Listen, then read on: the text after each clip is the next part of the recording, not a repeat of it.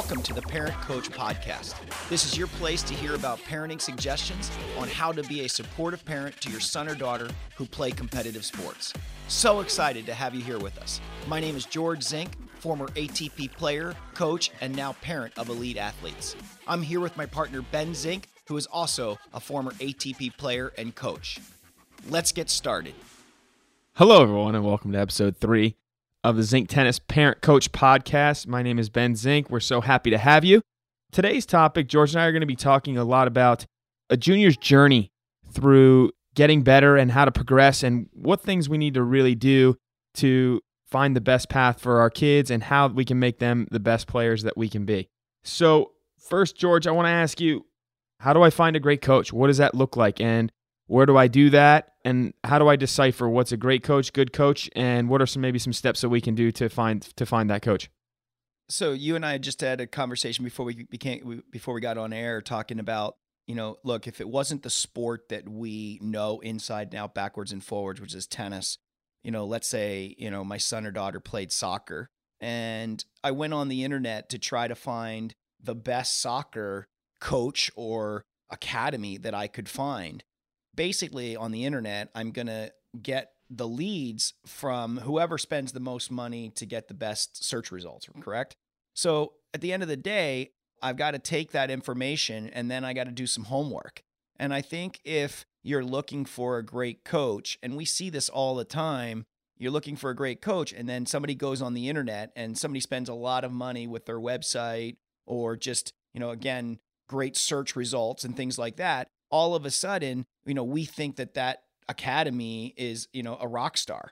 So what we know in tennis is that's uh, obviously not true, and not it's not always the case in every situation, but in tennis it's uh, you know true a lot. So I think that the best thing to do is to find whether it's an academy or a private coach is to find you know five to seven of them and then I think the best thing is, is to go out and watch a practice, watch what they do, what is their knowledge of tennis and what is their background? And a lot of times, and we talked about this before, does a coach need to be a great player to be a great coach? And, you know, I think the answer to that is definitely no, but I definitely think it helps to understand the game and for the coach to be somewhat of a good player. Because if not, how do they how do they know? You know, I'm not 100% sure, and I probably should know this before we came on air. I don't know how good Uncle Tony, you know, Rafa's coach as was as a player, and we should probably do some research and find that out. I don't know how great of a you know player he was, but I do think that you know that has to play a part of it. But more so is that we just read an article on Tim Mayotte on tennisplayer.net, and if if you haven't read it, you should go check it out. But it talks about Tim Mayotte, and I've never met Tim, but I can tell this guy has done a lot of research and a lot of, you know, education in coaching tennis. Now, again, I haven't been by his side, so I don't know how he coaches, but I think that we really need to go out there and learn for ourselves what kind of player or what kind of coach this person is. And I think so often we just take somebody else's word for it and we don't look for ourselves. The other thing I want to talk about a little bit is drop off parents, right? And I think we are always looking for all these things to happen for our kids. And I think parents are dropping their kids off at lessons or the academy and not staying and watching. And I'm not saying that they have to stay and watch all the time, but I think that parents need to be more involved in the actual lessons and to see what's going on. Because if, if I'm a drop off parent, what happens is, is when, you know, the parent isn't, you know, there, it could be a completely different lesson than when they're there, when they are there. And so I just think that the parent really needs to do research on the coach and making sure that it's a good mentor and plus has some kind of system of how they got better. And then the biggest thing is is have they produced results? And if they've produced results and they again and again, then you know, and you like the person as uh, you know, uh, their personality and you think it's a good fit, I think that's that's that's the starting point of finding a good coach so much of that is is as parents they just have to see it and also see the connection that that coaches have with the student too. I think that's another big piece is having the the right coach and connection and not just you know the kid can be not receptive to a coach if they don't have that right attitude and parents are only going to see that if they are there and present. Yeah, and I and again, you know, like I I've come full circle, you know, full full circle in the whole browbeating thing, right? And you know, I just don't think that there is a time or place for browbeating. And Ben, as you know, if I want to be authentic and real, last week, you know, coaching my own daughter, I had a you know a very bad parenting moment that I you know kind of ashamed to admit, but it happened right? Where I, I kind of lost my temper on the court. And, you know, look, to the podcast listeners out there, I, I need to be real with you and I need to tell you, you know, look, I don't live this perfect life as a coach because it's not easy coaching your own kids. But, you know, I, I had a bad moment and I apologized to my daughter. I, you know, it, some things were going on in my own life that I let affect it. And I had a bad moment where I did lose my temper and I, my, my voice got uh, loud and and it wasn't a good moment. I don't think that there's a time and a place for that. Some coaches say, yeah, you know, I think that there is. I, I disagree. I think that that was a bad coaching moment for myself. And whether that was my daughter or somebody else, I, I just don't think that the it, it's necessary in the game today because to me, I can get my point across without raising my voice. And I think this game is all about confidence. And I think to beat somebody down I think is a, a mistake, and and especially in this day and age. Yeah, and I think that kids are a little bit more sensitive to things that are said to them, so they take it to heart, and we talked about that on the last podcast. But along with that, though, comes intensity and work ethic, and uh, the coach needs to have those things. And what do you think is the right combination? And is it all on court? There's no off court.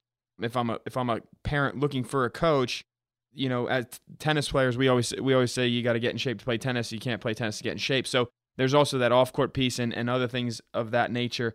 And, and the overall intensity. If we, we know that if we're not working hard, we're not going to be making progress.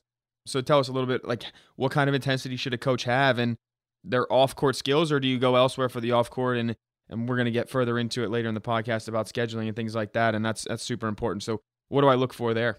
Well, you and I are coaching a girl right now, and I think it's you know uh, she's from Orlando, and, you know, one of the things that we find is that how do they find all the pieces? You know, they find a great coach, which, you know, hopefully they did in, in you and I. And then, you know, then they have the fitness part. Like, do they hire a fitness coach? Then there's the recovery piece. Do they hire a recovery person, a massage, stretch person? Right. I mean, obviously, when you're top five in the world, you can afford all those people, but there's a lot of parents out there that can't afford, you know, everyone. So you know, I think that you, definitely the intensity piece on court needs to be there. And I do think that you can get pretty fit by being on court. You know, like I think, you know, at the end of the day, you can't fill all the pieces on court. You know, the strength, obviously, piece you can't fill on court. But uh, I think there's a lot of things that you can do on court.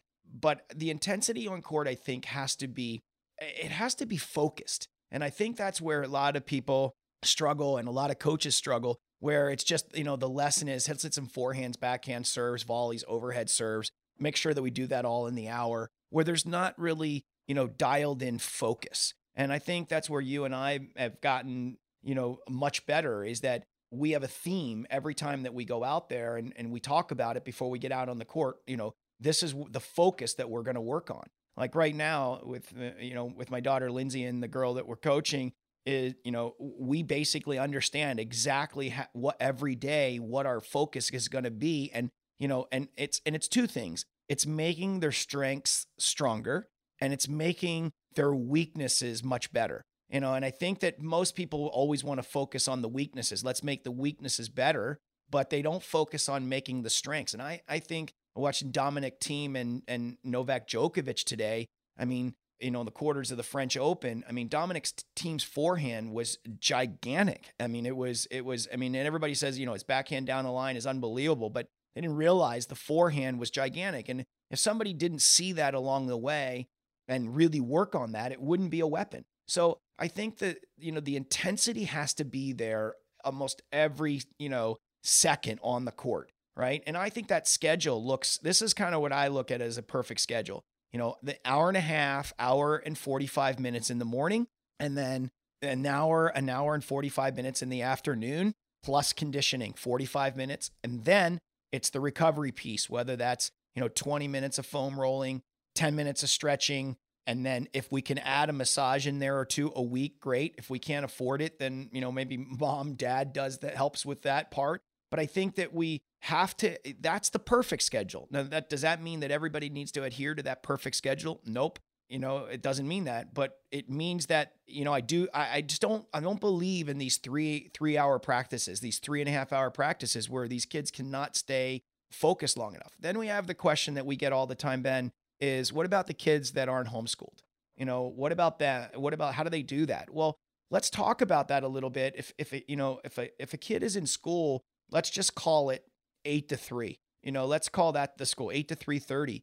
I would much rather see, you know, the student get to the courts at 4, practice 4 to 5:30, take an hour and a half, 2-hour break, whether that's homework and and dinner, and then doing maybe just another 45 minute practice. I think that is better than doing this this big clump, you know, practice that is just overwhelming and because I just don't think that the bodies can take it. And again, hour and a half to me would be perfect if we can, you know, make sure that the intensity stays there. But at a young age, sometimes it's hard. You know, we're giving the kids a little bit more break so they can stay in there. So that's that's kind of what I think with the intensity part. That's exactly the way I feel as well. And I think that most parents will start to, you know, as we're coaches and, and coaching kids, is that like it's time intensive and that parents really need to understand and I think kids need to understand as well that you know it's going to take a little bit of sacrifice in your time and it's going to take a little bit of sacrifice in travel. I mean sometimes the you know your coach is a little further away. It's definitely a commitment and you know we were having a conversation with someone yesterday that you know it could be a 30-hour work week outside of your work week as a parent taking your kid where they need to go and arranging and if you're staying or if you you know you're taking their rackets to get strong or or what have you but definitely understanding that the time is important and doing it right is important but at the same time that it's very time intensive and it's it's going to take a little bit of a sacrifice somewhere to get everything in. Obviously if you just hit once a day and there's no recovery no fitness or any of that sort you're going to get away with just an hour and a half. But to really do it and do it properly there has to be that time intensity that's being used and, and we've talked about that all the time that it's just it's it's it's a lot. And you know if you have two kids that play tennis or three kids that play tennis it's it's even more so you know putting that time in as a parent is definitely going to you're going to be able to see more of what's happening and i think that that's one thing that we talk about is you know is, is being a parent is being involved you're also starting to learn as well and that's going to help you decipher different coaches and, uh, and different things that are going on and different methodologies and things like that that are definitely, definitely important. And we talk about that all the time. So, George, my, my next question along with that is, is, you know, is it good to try other coaches and, and to get different information? And, and how do we search out that information as a parent? You know, there's so much on the internet and things like that, but there's also good information out there if you find it and you look for it. And I think that that's something that, you, you know, we can even put on the podcast is, is some good information sites as well. What does that look like? And, and how do you try different coaches? Cause some coaches get you know, very defensive. They get very, you know, you got to do it my way or the highway, and not everyone's the same. So, so what do you think about that? Yes, uh, I have a good story about that. So we moved to Florida in 2012, and one of the things that I, you know, obviously I was a coach, so I knew I wanted to coach my own kids, but I also wanted them to be a part of some academies, right? So I went to different places and I, you know, tried to talk to the coaches and say, hey, look, you know, I, would like my kids maybe to come once or twice a week and a lot of coaches, you know, didn't want that. They wanted it all or nothing, which I totally understand. Like when I'm coaching someone, uh, you know, I I want full control over the destiny of their tennis, and I get that. But as but myself having kids, right? I also want them to have the opinions of other people. And so I think that coaches really, my suggestion to the coaches out there that are listening, that the coaches need to be open minded and maybe be involved with that is if if they know of a great coach that say hey look you know let's take tyler to this coach and let's have let's let's get some new information. I don't think there's anything wrong with that. Now the danger of that for the coach is that oh my goodness what happens if they like the other coach a little bit better and they end up losing them? But my theory now as a dad is you know you, you, you want the best for the kid. So I'm always searching for people that can enlighten me, enlighten my my children, that can help us with our journey.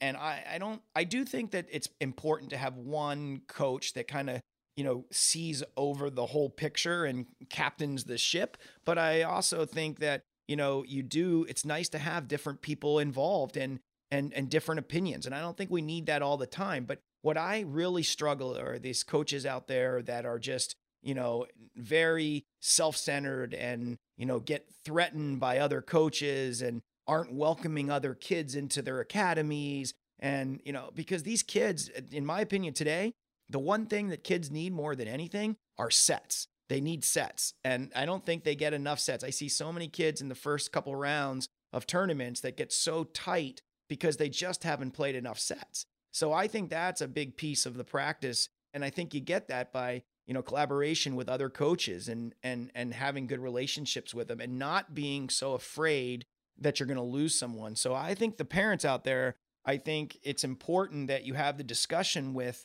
your coach that look, you know, I think as a team, we want to search out the best knowledge. Somebody might, you know, teach a forehand better than I do. And if that's the case, I, I want my student to learn from that coach. So I want to go with them to that lesson and I want to check my ego at the door and I want to be able to to learn from that coach because I think a lot of there's a lot to be learned. And the last thing I'll say about that is that I had this very fortunate period of my life where Tyler was I guess he was seven years old. And basically, I was teaching tennis in Lancaster, Pennsylvania, and I wanted Tyler to really get exposure. So I was able for about four or five years to literally go to almost every great coach there is in America. Right? I didn't go outside of uh, of the states, but I literally I think Tyler as if you name a person, I can tell you that Tyler has been to them and probably knows them. And I really just wanted a lot of different information. But the biggest thing for me as a coach that I wanted that information. So, you know, I, you know, have seen the best of the best coach. And I think a lot of, and here's the other thing is a lot of the best of the best, they don't seem to get out of their backyard a lot. You know, they, you know, I can think of a couple names that I don't want to mention on air, but you know, that I know that haven't left their home turf in a long time to see anybody else coach. And I think that's important. You know, I think it's important to, you know, so I just think that they got to reach out to see other people. Doesn't mean that there can't be one captain of the ship, but I, I think that we have to search for the best information no matter where that is. And that brings us to, you know, being a knowledge seeker and also looking at the long term gain of it. You know, everybody's looking for that short term answer. Tennis is definitely developmental and you definitely need knowledge for that. And the more knowledge you can gain and then put into your practices, I think the better off in the long term that player is going to be as they have more access to information and different ways to think about it because tennis is definitely chess it's not checkers. Um, for sure. along with that let's talk a little bit about player development. Obviously you know we were talking about sets just a minute ago. Being able to practice a set and not worry about the score but worry about what you're practicing and implementing that into your game as a player. As a parent we have to look at it a little differently i think and say hey my kid is practicing to do better in the future than to necessarily win now. Because uh, really, if you look at the players in the 12s and look at the players that are on TV, my guess is that most of them weren't the best players in the world in the 12s. It's a long term process. So, George, can you give us, uh, you know, your thoughts on developmental players and and what that looks like? Maybe taking a loss or two in the first round, but for the good of for the good of a player, what does that look like? Yeah, so as a competitor, right, I come from, you know, I competed myself and when I competed myself, it was all about the win, right? I wanted to win and I still hate to lose. I, I hate it. And I'm trying to get better. I want to be able to fail and fail fast and move on, but I still struggle with it internally. So, and I think there's a lot of parents that struggle with that, that, that they're, they grew up, you know, kind of the way I did, where winning was everything. And now as a coach, you know, if I'm going to preach the, the player development thing, then I've got to be able to live it and and and breathe it. And and I think that that's tough sometimes because you know I don't want to blame the USTA for this because I think the U I I know Martin Blackman personally and I think they're trying to do an incredible job. But I think what happens with USTA tournaments is we end up, you know, what I call point chasing. And we chase points because the higher we're ranked, the more attention we get. And the more attention we get, the more opportunities we get, right? I think that's just the evolution of what happens. But what happens to a lot of players is that they forget about the player development piece, that they're just, I, you know, I can watch, you know, just a couple weeks ago, I watched the girls' finals of a tournament. And these two girls, you know, I almost felt sorry for them because I felt like they were literally playing just to win that day. You know, both of them, I thought the player development side just wasn't there. So I think that they have the ability to just, you know, get the ball in the court and win now, but they just aren't going to develop their game and be good later. So I think that that has a big, you know, a big part of this game is to try to figure out how do I stay player development mind oriented and still play tournaments. And you know, I don't think that I don't think that there's an easy answer, but I do know for a fact that point chasing is is ridiculous, right? And I just think that we have to focus on the development of a forehand, the development of a backhand, the development of a serve and volley, the development of strategy. And if we're developing all those things, you know, I, I sometimes do some research on Mr. Williams, right? I mean, Serena and Venus, you know, barely played a tournament until they were 14 years old.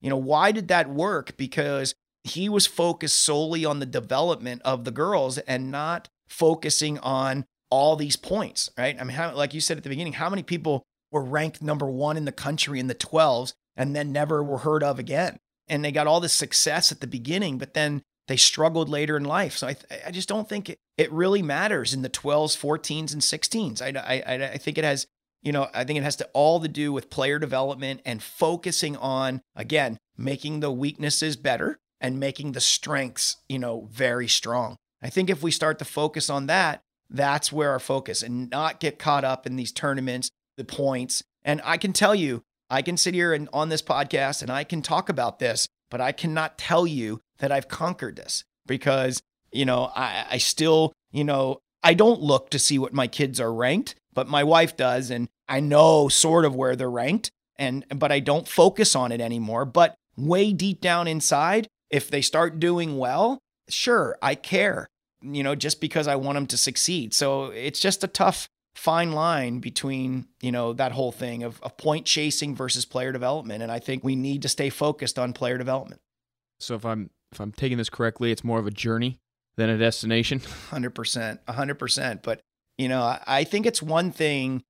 I think these podcasts also, you know, and every time I'm on air or every time I'm doing a video, I think they help me more than they help you, right? As I'm listening to this, it just reinforces to me what I what I want to be, who I want to be as a person, and how I how I want to evolve. And you know, as I, I love winning, right? I, I, just love it. I love going out. I'm, I'm actually in the background. We have you know Halep just played in the quarters of the French Open, and she was down a set, and you know, and a break. And and she battled back, and I'm just you know praying that she's win. I love her. I love the way her you know she fights on the court.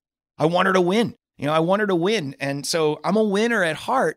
But I just think that you you know as a junior you have to be focused on on you know if there's a if there's a glaring weakness you're going to struggle at some point i mean i don't care how much you fight you're going to struggle you know going along with what you just said and that last piece was I found important is you're saying you wanted Halep to win, and that kind of you were cheering for her, and you talk about this all the time. Is that you know having a cheerleader and on that journey you're going to need a really loud cheerleader, and we talk about that all the time. And and I think that that's something that you've done a great job with your kids, and you know I think that that's super super important, and that's a value that you talk about all the time. Can you just share with us right here as we close, like what that means as being a cheerleader, especially on this journey of junior tennis and, and things like that. I think that that's a journey that is a, is a tough one for a kid, especially, you know, going through life and going into college and, and into the future. What does being a cheerleader mean as a parent? And obviously you've said throughout the podcast that it, it's still tough, but focusing on winning and losing as a cheerleader probably isn't the best. So what kind of cheerleader do you find yourself wanting to be and and what do you think the best cheerleader would be?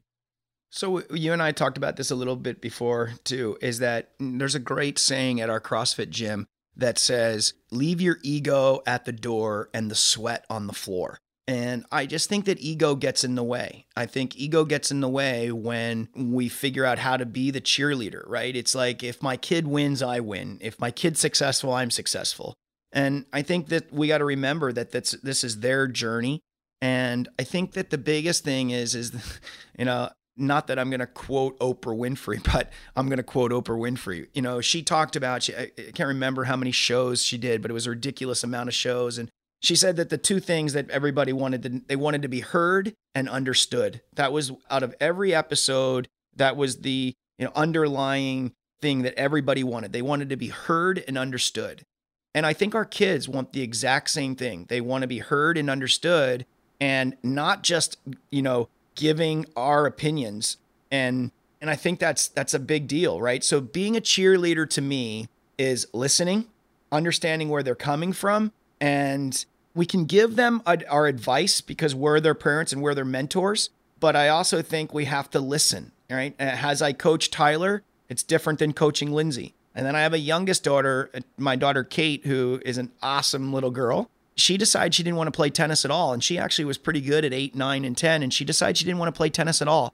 I had to really listen, you know, let the, you know, I thought I had it all when all three of my kids were playing tennis. And then one decides to completely do something else, which now I'm actually excited for her journey. Like, I think she, that her journey is going to be amazing. But I really had to check my ego at the door because I just know tennis inside and out. And but now I'm excited to learn about, you know, her journey and what she so I have to listen. And so I think that's important for the parents out there. To be a great cheerleader, you got to show up, you know? And what does that mean? You have to show up when times are tough. You have to show up when times are great. You have to show up at some practices. And I know a lot of people, you know, work schedules don't allow it, but, you know, find the priority and find a way to make it work if if your daughter or son are, are doing fitness, don't drop them off because there's a, the same thing in tennis. There's a lot of crazy fitness people out there. You know, I, I've seen my son be with, you know, what I called an expert trainer. And, you know, I walked in the door and he was holding a barbell sideways.